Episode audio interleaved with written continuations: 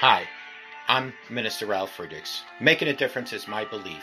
Here is my challenge to everyone. I just want to challenge everyone, a challenge I'm also trying to live out. No matter how busy you are, there is always something you can do to brighten someone's day. Give someone a hug. Send a text with an inspiring quote. Friends, mail a heartfelt card. Tell someone how much you appreciate him or her. If we look each day presents us with opportunities to share kindness throughout the world, my core belief that we are called to not only love God and love people, but to carry out the Great Commission and share the eternal message of Jesus Christ. My goal is to help you reimagine your life and let go of the thoughts and behaviors that undermine you so that a renewed and fulfilled you can emerge starting today. We must love one another as God loves each and every one of us. To be able to love, we, my friends, need a clean heart. Prayer is what gives us a clean heart. The fruit of prayer is deepening of faith, and the fruit of faith is love.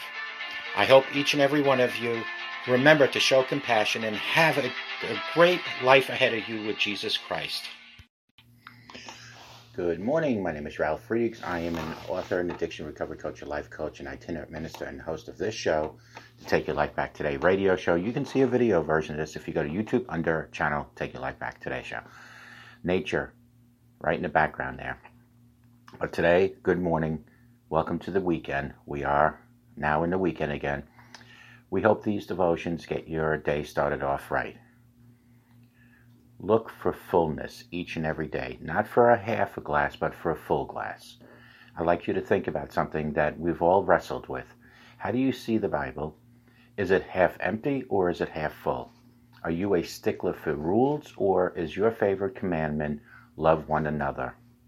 Do its warnings urge us toward good deeds or are they a uh, destiny we must fulfill? I suppose we can bring doomsday on ourselves if enough people believe the Bible says it should happen soon. Do you keep the commandments because uh, you are afraid not to or because you are really want to? Are you crabby because nothing is perfect or are you happy to see the beauty where you least expect to find it? Do you think being a Christian won't pay off until you die? Or are you enjoying yourself now because your faith adorns your walk with good character? This is looking at the glasses half full, not half empty. Is your life half empty or is it full? When you need uh, uh, and when you read the Bible, are you looking for fullness of God? For in Christ all fullness of the deity lives in bodily form, and in Christ you have been brought to fullness. He is the head over every power and authority in Colossians 2 9 and 10. Are you full or half empty? Jesus is the fullness of God, and He is God's Word brought to vivid life. He is the embodiment of God's love for us. When you're not sure what to focus on in the Bible, focus on Christ Jesus' life and work and teachings and example make everything in the Bible complete. And He makes us complete. So, how to reach that one person in your life all depends on how you look at life. I want you to constantly think about uh, practicing devotion. Believing in God doesn't mean life is easy. God never promised us that the following uh, following Jesus and living God's pleasing life would be easy. In fact, he promised just the opposite. But when everything seems to be crashing down, there is one amazing thing that you will always have, and that is God. He will never let you down.